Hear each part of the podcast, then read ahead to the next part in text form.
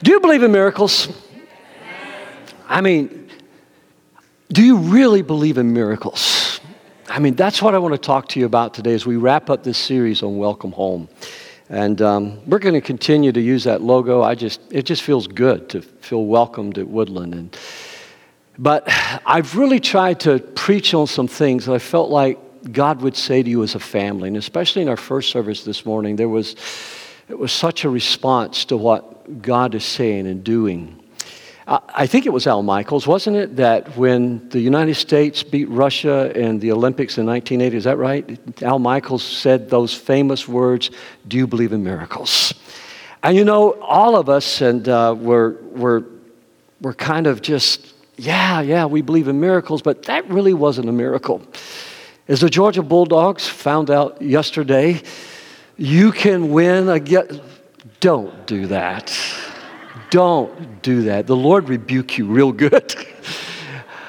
the Georgia Bulldogs against an unranked team, South Carolina. We and overtime. I was just, I didn't get to watch the game. Everybody kept, I just talked about some of you being sweet. Some of you are really mean. You kept texting me. I'm praying for cancer patients yesterday, and you're texting me the ball game scores. And uh, I'm trying to have faith, and you're just robbing me of my faith, you know? So I run home real quickly, catch the last three minutes of the game before I go pray with somebody else for the prayer service last night. And I just you never do this, I know, but I just threw the remote onto the sofa and says, I wish I hadn't even come home to watch this. Stupid, stupid, stupid. Anybody ever feel like that, you know? So everybody knows that wasn't a miracle when we be any team can be beaten at any time by another team, especially if you're not prepared. But what a great theological question. I just ask you what Al Michaels asked everybody else do you believe in miracles? And you know, I get asked that question a lot. Some of it is by design, by the way I try to have conversations, especially spiritual conversations with people. But I've had doctors from U of M to St. Joe's to Beaumont to Henry Ford pull me aside and ask me, Do you believe in miracles? We had a lady in our church that was dying, and the doctor came in and told them there's no hope, she's going to die. And I was standing there and so when he finished, I looked at the family and I said, There's always hope. And the doctor's face just went blood red. And I just began to share the gospel. Well, the Lord healed her, and she lived another 10 years as a part of this congregation. Later, later, he pulled me aside and apologized and wanted to talk to me about miracles. I, I remember when another lady in our church, the, the Lord didn't heal her. I don't know why, but I remember another doctor at U of M just invited me into his office because while she was conscious, we were praying, and he was in there with me a couple of very kind man and invited me to. We talked about miracles. I had another doctor sit down and ask me. He says, "Talk to me about." I've had lots of conversations. I've had these conversations at the township hall. I've had these conversations in Starbucks. Uh, people just will ask me, was, well, do you really believe in miracles? Have you seen a miracle? And I can tell them about miracles I've seen. And this is an old study. It goes all the way back to 2004. And boy, I feel old saying 2004 is a long ways back. But in 2004, a, uh, a, uh, uh, a survey was done of physicians, and CNN and Time Magazine both carried this. I have the articles. Over 70% of the physicians of the United States believed in miracles, they believed that God did miracles. And so, in our culture, there is a belief, even though in the last few years, there's been this really strong push in America and in Europe to rob people of faith to believe in miracles. But as a Christian, because I believe in God, I believe in miracles. As a preacher who traveled the world. And for the last few years of my life before I moved to, to Detroit, I preached over 300 services a year, and those were typically in a different church and I saw something happening that I didn't like. I, I saw miracles. I've seen people healed of cancer. I've seen people with boils on their face. And I know this is going on on the internet, but I, you know, these are documented cases being healed instantly. I've seen blind people healed. And, And I realized that as a traveling speaker, if you want to put it that way, I was seeing all of these miracles, but I wasn't living with people like I used to do as a pastor. I wasn't living with people through the thick and the thin of life. And I began to miss that. And I talked with a very dear friend of mine, Ray Rachels. Judy has spoken here, his wife has spoken here before. And Ray is the district superintendent of Southern California. And Ray and I were talking, and I was just sharing some of my. He says, Dennis, you need to go back to pastoring. He says, you need to live with people. There's no greater gift that you can give to a community, not just the church, but to the community. And the more Becky and I prayed about that, we felt like that was the will of God for our lives. We never dreamed it would be with you in Michigan. As a matter of fact, a friend of mine called me from the Opryland Hotel yesterday, which is a, a place of real spiritual significance in, in our journey together for Becky and I. But what I have loved about pastoring is not just collecting the stories of the miracles that I could write about all the time, but it's living with the people who've had the miracle and it's walking with people who didn't have the miracle. It's living through the thick and the thin of life. And so, a lot of times, especially if you're watching somebody who, quote, has a healing ministry and they've got a television program and they tell you about all the great things in their travels, they're not experiencing what I get to experience with you, and that's living and doing life together 365 days a year. And that's part of the joy of pastoring.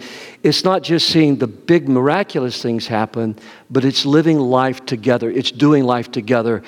And that's why I think the body of Christ is so significant. So, we, can we give the Lord a hand for the gift of the church, the gift of doing life together? So, as I tell you this, because I'm a Christian, I believe in miracles. If you saw the Facebook post that, that Pastor Mark put up yesterday of a video I did, eh, when I open my Bible, I, it starts with the miracle, the miracle of creation. And it doesn't matter whether you're a, a, a, literalist like I am or whether you believe that God guided the process. I, I, don't want to debate that this morning. I'll be happy to have that conversation with you at, an, at another time. But the very fact God created this world, it's a miracle. The very fact that you hold a Bible in your hands or on your iPad is a miracle, especially with how so many people and civilizations have tried to destroy the Word of God and remove it from our culture. We're coming upon the Christmas season rapidly, as my grandsons just recently reminded me on a Skype telephone call that, you know, what they want for Christmas. And I looked at Becky while we were Skyping and said, It's almost here.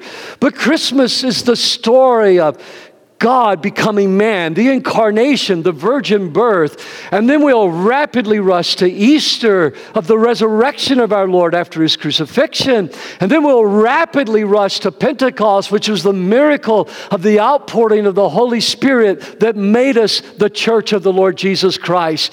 So, as a Christian, if you ask me if I believe in miracles, I can't believe in God without believing in miracles. So, yes to Mr. Michaels. I believe in miracles. It may not be that South Carolina beat Georgia out of the will of God yesterday, but miracles happen. So, how do you define miracles? And this is my definition. You know, I'm sure you can improve upon it, but a miracle is not what I do, a miracle is not what you do. A miracle is what God does. It's not what you do. And when I read the Bible, I see natural miracles. I see, and I define a natural miracle as where the laws of nature are just, God overrules them, like Jesus walking on the water, Peter walking on the water to Jesus, turning the water into the wine. You know, I know some of you wish that he still did that just for you, but that's not what he does. Uh, it's, supernatural miracles where Jesus delivered the demoniac. And then there are physical miracles where Jesus healed the blind or the crippled or the lame. As a matter of fact, some of us, we all have been through these places in life, and if you haven't been, you will be before long. We go through those places in life where we're not sure. We're, we're confronted and we ask ourselves, is Jesus really real? Or maybe you're facing death and you're, you're going, Is this really real? Is what I really believed real? And I had a conversation with somebody scared to die this week, a, a lost person just scared to die. They're fearing death and letting go of what they have and letting go of their relationships, but not ready to cross the line yet. You see, they're living a life of slavery because they're bound by their possessions and they're bound by the love for their family family. And death is a fearsome thing because they don't know. There's so much they don't know yet. And my job and my hope and my prayer is to persuade them that God knows you, God knows all about you, and God loves you. And I hope to show you through these miracles this morning that miracles aren't just about miracles, but they're about the glory of God and the authentic- authentication of the gospel of the Lord Jesus Christ. Can we give him a hand of praise for that as well this morning? So John is John the Baptist is in a place like this. He's facing death for his faithfulness to the gospel. And so he sends his disciples. He's got questions. You know, he's, he's already proclaimed who Jesus was. He says he's the Messiah. He says he's not unworthy to even untie his shoes. But some of us, we come to that point. I've had those points of crisis in my faith where I just bowed on my knees and says, God, is this gospel that I'm preaching really real? God puts you in those places sometime, not to destroy you, but to stretch you, to increase your faith. So if you're going through that place this morning, hang on. God will hold on to you, but He's going to, in your distress, enlarge your heart, the scripture says, so that your faith grows. So the disciples come to Jesus with their question from John, and Jesus says these words to him Go back to John, tell him what you've heard and seen the blind see, the lame walk, those with leprosy are cured, the deaf hear, the dead are raised to life, and the good news is being preached to the poor. Oftentimes, I find people believing the good news preached to the poor, but rejecting that these miracles still happen today. That the blind see, the lame walk, those with leprosy are cured, the deaf hear, and the dead are raised to life. But he's the same yesterday, today, and forever. Can you say amen? And the reason that, that Jesus puts the good news is being preached to the poor at the end of these miracles is because the greatest miracle of all, it's not because this is the least. Look at me, don't miss this. It's not because these miracles, these stupendous supernatural miracles, are the least, but the greatest miracle is when you and I are born again and our sins are forgiven and we are adopted as sons and daughters of God. Can we give him a hand of praise for that? That's still the greatest miracle in the world. Because you can have miracle after miracle, and if you don't know Jesus, you still die and perish in your sins and go to hell. And there's no reason to live life without there's no reason to live life without the abundant life that God wants to give to you.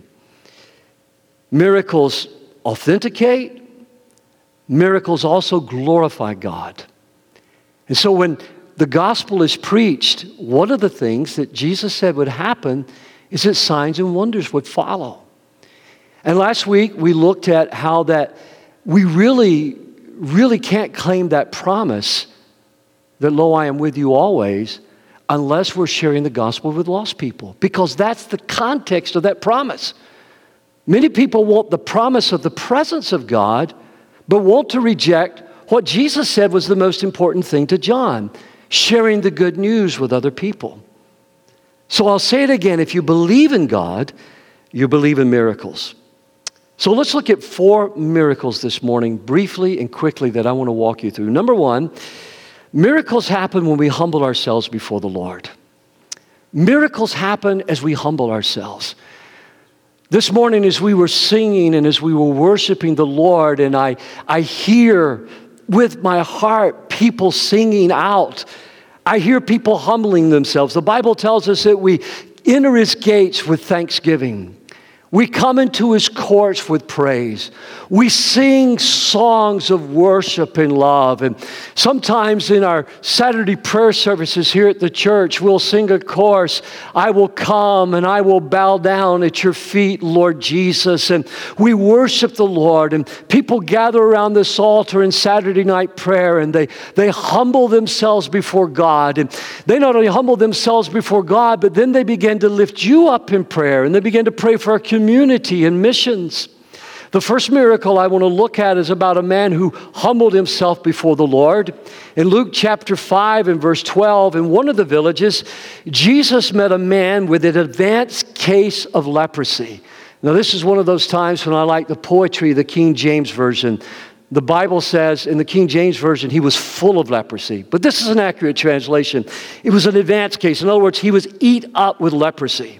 And when the man saw Jesus, he bowed with his face to the ground, begging to be healed. And you'll notice in all of these miracles we're going to look at, they happen in the presence of God, and they happen as people humble themselves, many of them at the very feet of Jesus.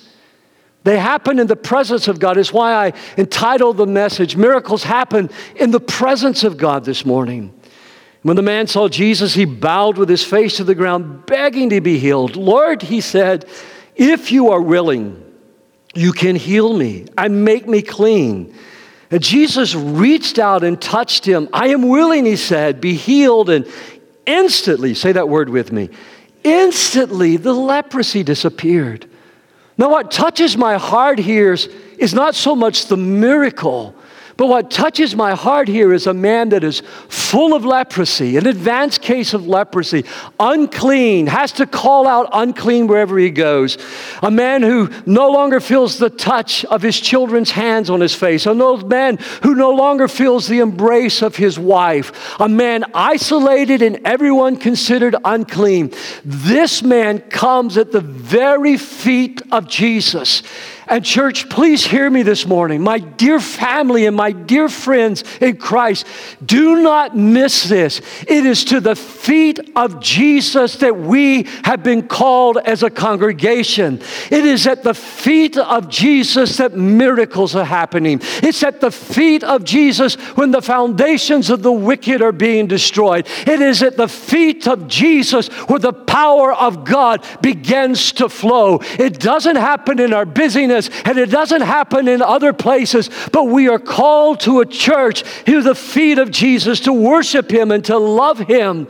And we have seen miracles. I could tell you more stories over 20 years here and over 40 plus years of ministry of miracles that I've witnessed but with all of my heart and with everything within me. And I place my ministry, my reputation on the line before you in this community. But I believe with everything within me that God is calling Woodland Church to a greater place of power, to a greater place of the move of the Holy Spirit, and to a greater release of signs and wonders and miracles. Because in these last days, we need an authenticating and a glorifying work of God's presence in our midst today. But it will not happen because we just talk about it. It happens as we pay the price to come and kneel at the feet of the Lord Jesus Christ.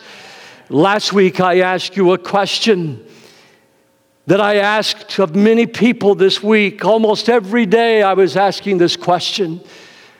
And as I asked this question last week, I I took for granted that you're having family devotions. I took for granted as couples you're praying together. And I ask you this question you will remember if you were here. What would happen if Jesus showed up in your family devotion tonight? What if Jesus said to you, I'm going to answer every prayer you prayed last week tonight. I'm going to, every prayer you ask me, I'm going to ask you. And I watched as our congregation, some people's hands went to their face, some went to their mouth, some hugged their heads, and some just looked at me and shook their heads and were communicating to me, Pastor, I was prayerless last week. I wasn't communicating. I wasn't asking God for much. I was busy. This or that was happening. And as I've asked that question, so many have told me this week, Pastor, it drove me to pray more. It drove me to seek God more because I realize I'm living my life life in the power of my own abilities and my strengths and talents. I submit to you, friends, there is more this morning than our strength and our talents and our gifts and our finances can do. There are some things that don't happen unless there is a miracle from God. And I ask you the question I started with this morning Do you believe in miracles? And miracles happen in the presence of Christ. In Luke chapter 5 and verse 12, again, just listen with me as I read it again. He bowed with his face to the ground, begging to be healed. This man with an advanced case of leprosy I've preached on this in detail before, so let me just be brief and say this kind of leprosy, the cells are eating one another. This kind of leprosy, the body is consuming itself. This kind of leprosy, it's like death is crawling through the body and it's just beginning to waste away. But what happens here to me says more to me than the healing of a body being eaten up by leprosy. But this says to me, some of you may be eaten up this morning on the inside with fear, some of you with guilt. Some of you may have felt like not coming to church today because something happened this week. You said something, did something, and the enemy has been fighting you and saying it's just hypocritical of you to come to church. Really think of what you did, think of what you said. It's the reason when we took communion this morning, I ask you to examine yourselves because Lucifer has been fighting you with thoughts of condemnation. You're unclean, you're not worthy. I want you to know when you come into the presence of Jesus, He not only heals you of your sins, but He heals you of what's eating you up on the inside, and He can heal you of the worst of diseases this morning. Somebody say, Praise God. Hallelujah.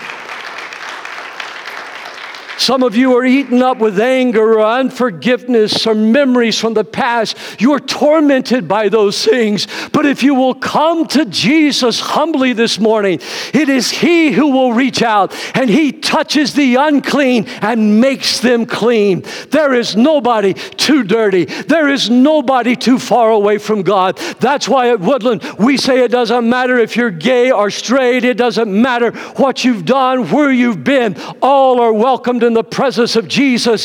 Some of you may still be hanging out with us and haven't crossed the line yet. And the enemy is just trying to get you not to believe. But there is a miracle working God that He not only heals bodies, but He gives new personalities, He gives new life. All things pass away and all things become new because of the blood of Jesus Christ. Hallelujah. There's two things, just briefly, I want you to notice about this miracle, though. Number one, obedience always leads to blessings. Obedience always leads to blessings. Jesus instructed him not to tell anyone what had happened, but instead go to the priest and let him examine you. Take along the offering required in the law of Moses for those who have been healed of leprosy. This will be a public testimony that you've been cleansed. As a young man, I would read this, as a young preacher, I would read this and say, Lord, why would you tell people not to go publicize your miracles? A man in our church came to me not too long ago and says, Pastor, I, I, I want to rent a billboard and let's put your picture on it and put something up there about Woodland Church. And I said, No, no, no, no, no, no, no, no, no. You can put Woodland Church up there, you can put any message up there you want to, but you're not putting my picture up there. And he says, Well, Pastor, are you afraid you won't look good? I said, Well, that's part of it. Vanity's part of it. But no. I said, Every admin I've ever hired, I've said, Your job is to keep my face out of the paper. Because our mission in life is not about a personality, our mission in life is about Jesus Christ. Our mission in life is to glorify the name of Jesus. I love Jesus. I thank God every day of my life for Jesus. I am not the hope of the world. You are not the hope of the world. Woodland is not the hope of the world. But Jesus Christ is the hope of the world. And if we lift him up, all men will be drawn nigh unto him. But we've got to do it his way.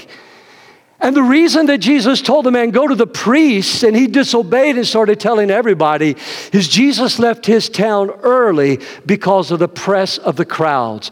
But if the priest had given witness, more people would have heard. And friends, I don't ever want the Spirit of God to leave Woodland because we have disobeyed the Lord. I don't ever want the Spirit of God to depart from Woodland because somehow or another we're trying to use fleshly means. I do not want the word words Ichabod, meaning the Spirit of the Lord is departed, ever written over this church. I want people to know when you come to Woodland Church, you meet Jesus Christ. Can we give him another hand of praise this morning?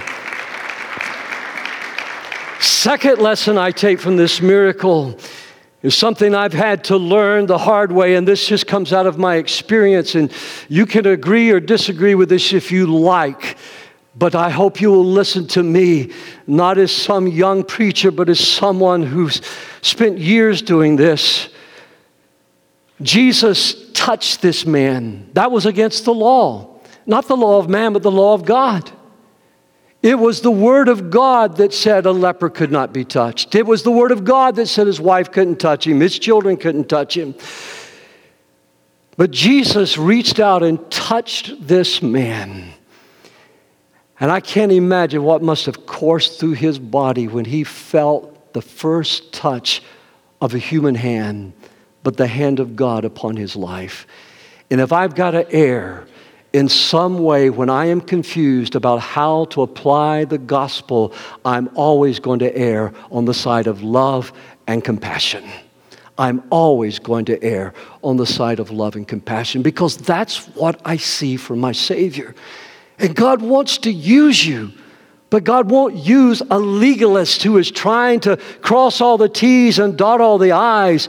Jesus has set us free to minister in love and compassion. Number two, and I need to move a little more faster here this morning. Number two, miracles happen to the tenacious. Miracles happen to the tenacious. Does anybody remember that word? We did a series this summer called Grit. Say it with me if you remember guts, resilience, integrity, and I'm so proud of you. I think you sometimes go home and make paper planes out of my sermon notes and, and don't remember them, but you remember that grit. And we looked at four stories of grit and how God works in our lives and with people who have that grit in their life. Well, you see, this next story is a fascinating story because in this miracle, we see people who help other people experience a miracle. We see people who help other people get into the presence of God. Let me read you a quote from Martin Luther Faith is a living, daring confidence in God's grace. It is so sure and certain that a man could stake his life on it a thousand times. Let's read that together out loud. Faith is a living, daring confidence in God's grace. It is so sure and certain that a man could stake his life on it a thousand times. Now, Martin Luther literally did stake his life on the faith that the, that the just are justified by faith. He literally staked his life for that one statement over and over again. And faith is that quality that you're, you're willing to take some risk. You're willing to step out where other people are afraid to go. I love risk takers. I love people who are willing to risk it all. I, I love it when there's a goal line stand in football and somebody decides, you know, they're going to go for the two point conversion. And I listen to all the whiny heinies later saying why they shouldn't, but there was a somewhere a coach and somewhere a team had the guts to say, they had the, were tenacious enough and they, they go for it. I love people who take risk in faith. I, and you know, these guys, they took a big risk in faith. This story is about at least four guys who loved their friends so much that they went and tore their neighbor's house up. They heard Jesus was there and they couldn't get in because there were so many people. So they climb up on the house and they began to tear the place up because their tenaciousness, they knew if they could get their buddy in the presence of God, a miracle was going to happen. And I ask myself sometime, who are the people in this congregation who have that kind of risk? Who are the people in this congregation that are working hard? Who are the people who are taking the risk to get others into the presence of Christ? Oh, I know you want your wife there. I know you want your children there. I know you want your grandbabies there. But are there people in your life that you love so much that are lost or in need of a miracle that you're giving it everything you got. You're praying for them, you're sharing with them, you're building bridges to them in order to help them get to Jesus. The Bible says some men came carrying a paralyzed man on a sleeping mat, and they tried to take him inside to Jesus, but they couldn't reach him because of the crowd. So they went up to the roof, took off some tiles, and lowered the sick man on his mat right down into the crowd, right in front of Jesus. Notice where it happened at. Right in front of Jesus. Friends, there's something about getting your friends into the presence of Christ. We have seen lost people come to know Jesus here at church. We've seen them in our youth ministries, we've seen them in other places. There's something about getting them into the presence of God. It's the reason I'm constantly reminding us love lost people, build relationships, invite them with you. But when they got him in the front of Jesus, Jesus did something that blew everybody away. And it fits right with what he told John the Baptist. He didn't say, You're healed. He said, Son, your sins are forgiven. And instantly the man was healed. I'm telling you, the greatest miracle is not a physical healing because we're all going to die one day unless Jesus comes again first. We're all going to die one day. The greatest miracle is that your sins are forgiven and you spend an eternity in heaven with your Father in heaven forevermore. Somebody shout out, Praise God this morning. Hallelujah. Third miracle I want to look at is for those who dare to believe for the impossible. There's who dare to believe for the impossible. This miracle is about a man named Jairus. Jairus was the leader of the local synagogue, and all of the Jewish elders had rejected Jesus. There was, I shouldn't say all, there was a couple like Nicodemus and some others they hadn't rejected, but the Sanhedrin, the high priest, they'd all decided that Jesus was a phony and they all were planning and plotting his death. But Jesus is coming through town, and there's like this giant parade. Jesus is coming into town, and, and you'll notice Jesus didn't really like the crowds that much. He would preach to the multitudes, but Jesus is very personal. He was in people's homes, he was having dinner with them, he was walking with them. And it says to me this morning Jesus wants to spend time with you and me. But there's this big parade, and Jairus' daughter, he's the leader of the local synagogue. Let's call him Rabbi Jairus. Rabbi Jairus' daughter is dying. And he realizes this could cost him his position. He realizes that there could be a contract put out on his life. He realizes his synagogue might put him out. But you know, when it happens to your baby girl, when it happens to your daughter, that changes everything, doesn't it? You know, when there's a cancer in somebody else's family, that's sad, that's bad. But when it's your daughter with cancer, or when it's your wife with cancer, when there's a rape in another family, oh, that's too bad. But when it happens in your family, that's something else. When somebody abuses somebody else in another family, that's too bad. Oh, God bless them, God help. But when it happens in my family, that's something else altogether entirely. And Jairus throws everything on the line his reputation, his name, his ministry, and he presses to that crowd to find Jesus because there's a disease that's taking his daughter. And there are people telling him it's too late, it's too late. And Jesus gets stopped, and we'll get to that in a minute. But as Jairus gets to Jesus and asks him to come home with him to heal his, heal his daughter, Somebody arrives and he says, Don't trouble the master any longer, Rabbi Jairus. Don't trouble Jesus any longer because your daughter is dead. Some of us have received that phone call we didn't want to get. Some of us have looked at the caller ID and our hearts have dropped to the floor like we sang this morning. Some of us have gotten that call that our hearts have hit the floor so hard we've fallen to our knees in despair. Some of us, before we found Jesus, there were things that caused our hearts to drop to the floor and our strength to ebb away like water. But we hit the floor in desperation, crying out, God, help me, God, help me, because we know that call. And Jairus got that call from a servant who said, Don't trouble him anymore. Your baby girl is dead. And Jesus says some powerful words to Jairus. He says, Jairus, don't give up. Jairus, just believe. Jairus, just have faith. I'm telling you, it's never too late. Even when death knocks on your door, it is never too late. God God is saying to somebody in this church this morning, have faith in me today. Have faith in me.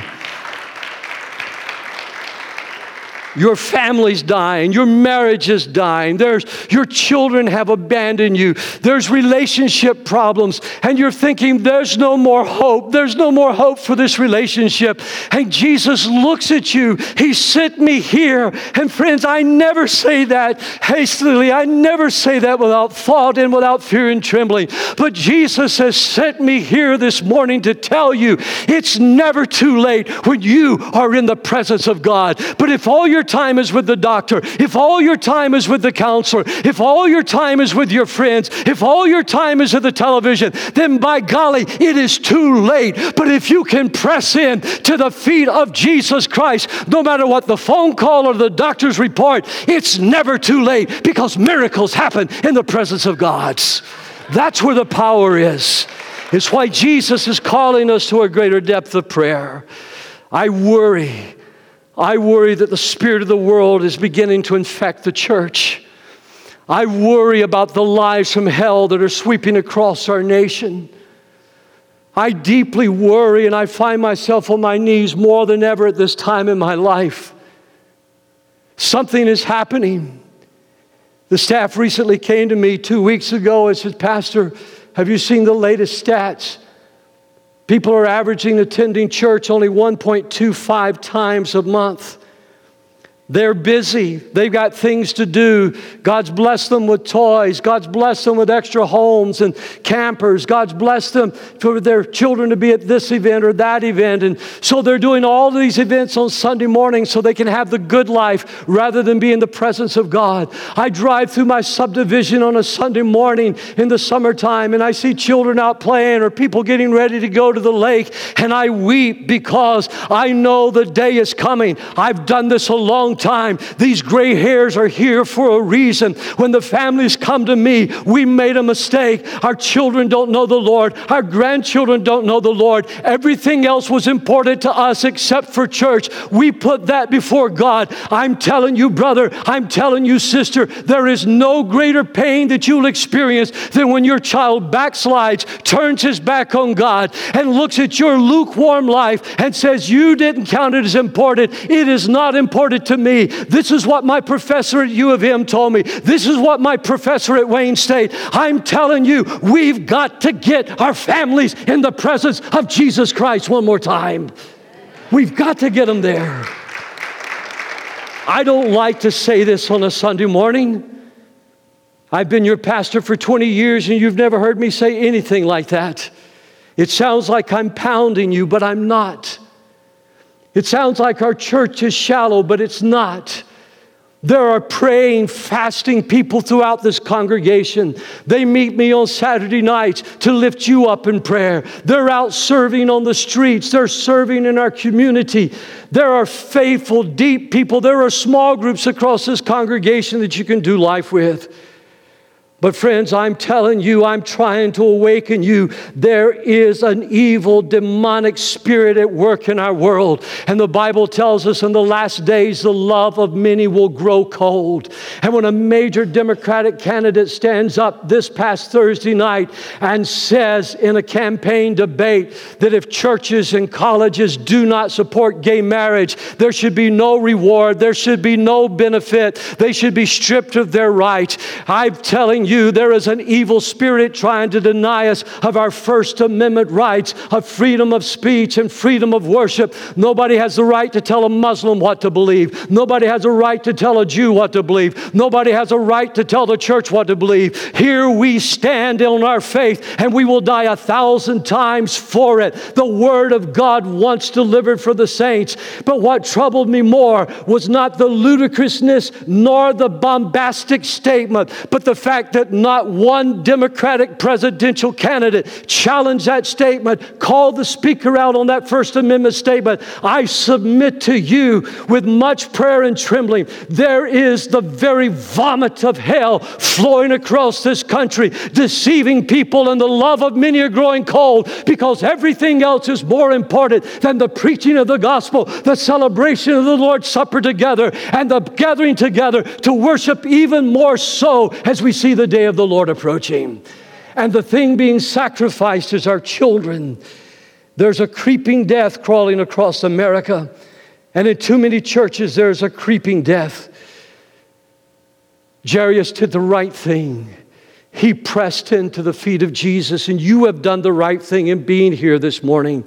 And I just want to say to you there is resurrection power for your marriage, there is resurrection power for your family, there is resurrection power for your career, there is resurrection power for your finances, there is resurrection power for your faith this morning. Somebody say amen today. Jesus took her, Luke 8 54. Jesus took her by the hand and said in a loud voice, My child, get up! And at that moment, her life would return. She was dead, but her life returned at the word of God. At that moment, her life returned and she immediately stood up. And Jesus said, Give the girl some fried chicken and mashed potatoes right now. And her parents were overwhelmed and they bought banana pudding with it. But Jesus insisted, Don't you tell anyone what happened. Friends, only the faithful see what God does in His presence this morning. Hallelujah. Only the faithful. So, three quick lessons always be hopeful. Always be hopeful. Always bring your family before the Lord in prayer daily. Always bring your family.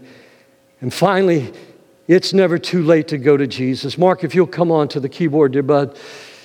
I want to share with you one more story and then one more miracle. Miracle happens to those who reach out to the Lord. Miracles happen to those who reach out to the Lord. And can I just be honest? Can I just be frank for just a moment? I'm not being a whiny hiney, but this one speaks to me. Because there are times when I just feel drained. This has been one of those weeks of me just being with hurting people all week long. And I'm so honest, what I meant, it changed the very opening of my message as I thought about I am so grateful that people invite me into their lives. I left one home this week. The doctors have said there was nothing else they could do. As we knelt and we prayed together, on the sofa on which this dear sister in our church has been a part of this family for 17 years. As I left her home this week, she took my hand. She said, Pastor, please come back. What an honor. What a joy. And I said to her what I said to you this morning there's always hope. There's always hope. When the doctor says there's no more hope, how many times have I heard those words and I've seen a miracle happen? Not every time. And as I told somebody yesterday, you can't ever just take for granted that the possibility of a miracle means the probability of a miracle. Because it appears to me from the scripture and from my experiences it's getting into the presence of Jesus where the miracles happen. It's getting into the presence of Christ. I walked in this morning and a couple of people said to me, Pastor, you look exhausted. And I never want to hear those words from anybody. Lie to me. I asked the staff, I said, Do I look tired? They won't lie to me. So I walked into my office after we had prayer and I slapped my face a few times to get some color in there. I did some push ups to get the blood rushing to my head. I don't come to this pulpit complaining. I'm not complaining. But my soul was weary. I told Becky last night, I said, it's just been such an emotional week. I know that feeling that the woman with the issue of blood has. And some of you probably know that feeling. The Bible says that her life was hemorrhaging away. The Bible said her finances had hemorrhaged away. It's why I said to you by design in our communion this morning. Life is in the blood. And this woman whose life and money had hemorrhaged away was left with no hope. She was considered unclean. When the money ran out, the physicians weren't to be found. There was no family around. She's unclean. And she takes a daring risk of faith, knowing that she could be stoned. She presses, she presses into the presence of Christ. Please understand, I know what I'm talking about here. The awkwardness of your disease, the smell of your disease, the people wanting not to be close to you because of your disease, the depression, the discomfort, the pain. Am I speaking to somebody in here this morning? Where you just feel like your life is slowly being drained away. And maybe you have felt and hoped there's a miracle for you this morning. I'm telling you, God knows your name. He knows where you're at. Our resurrected Lord looks down upon us this morning. He dwells with us. He inhabits our praises as we've sang and worshiped Him. He knows where you're at. And that woman pressed through and she touched the fringe of his robe in Luke chapter 8. And look at what happened. Immediately, the bleeding stopped. Who touched me? Jesus asked. The disciples said, There's so many people around you. What do you mean, who touched you? Read this with me. Someone deliberately touched me. Would you read that again? Someone deliberately touched me. Read it again with faith this morning. Someone deliberately touched me. There was no repetition of the same words. There was no getting the ritual over with. This was a desperate woman getting into the presence of God and deliberately touching Him because she knew if she could touch Jesus, there's a miracle. There's a miracle. And I'm telling you this morning, He knows your name, and there's a miracle for you. Now, listen as we get ready.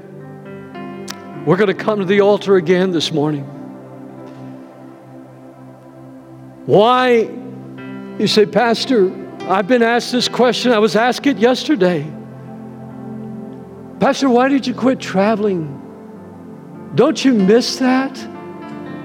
No, a thousand times no.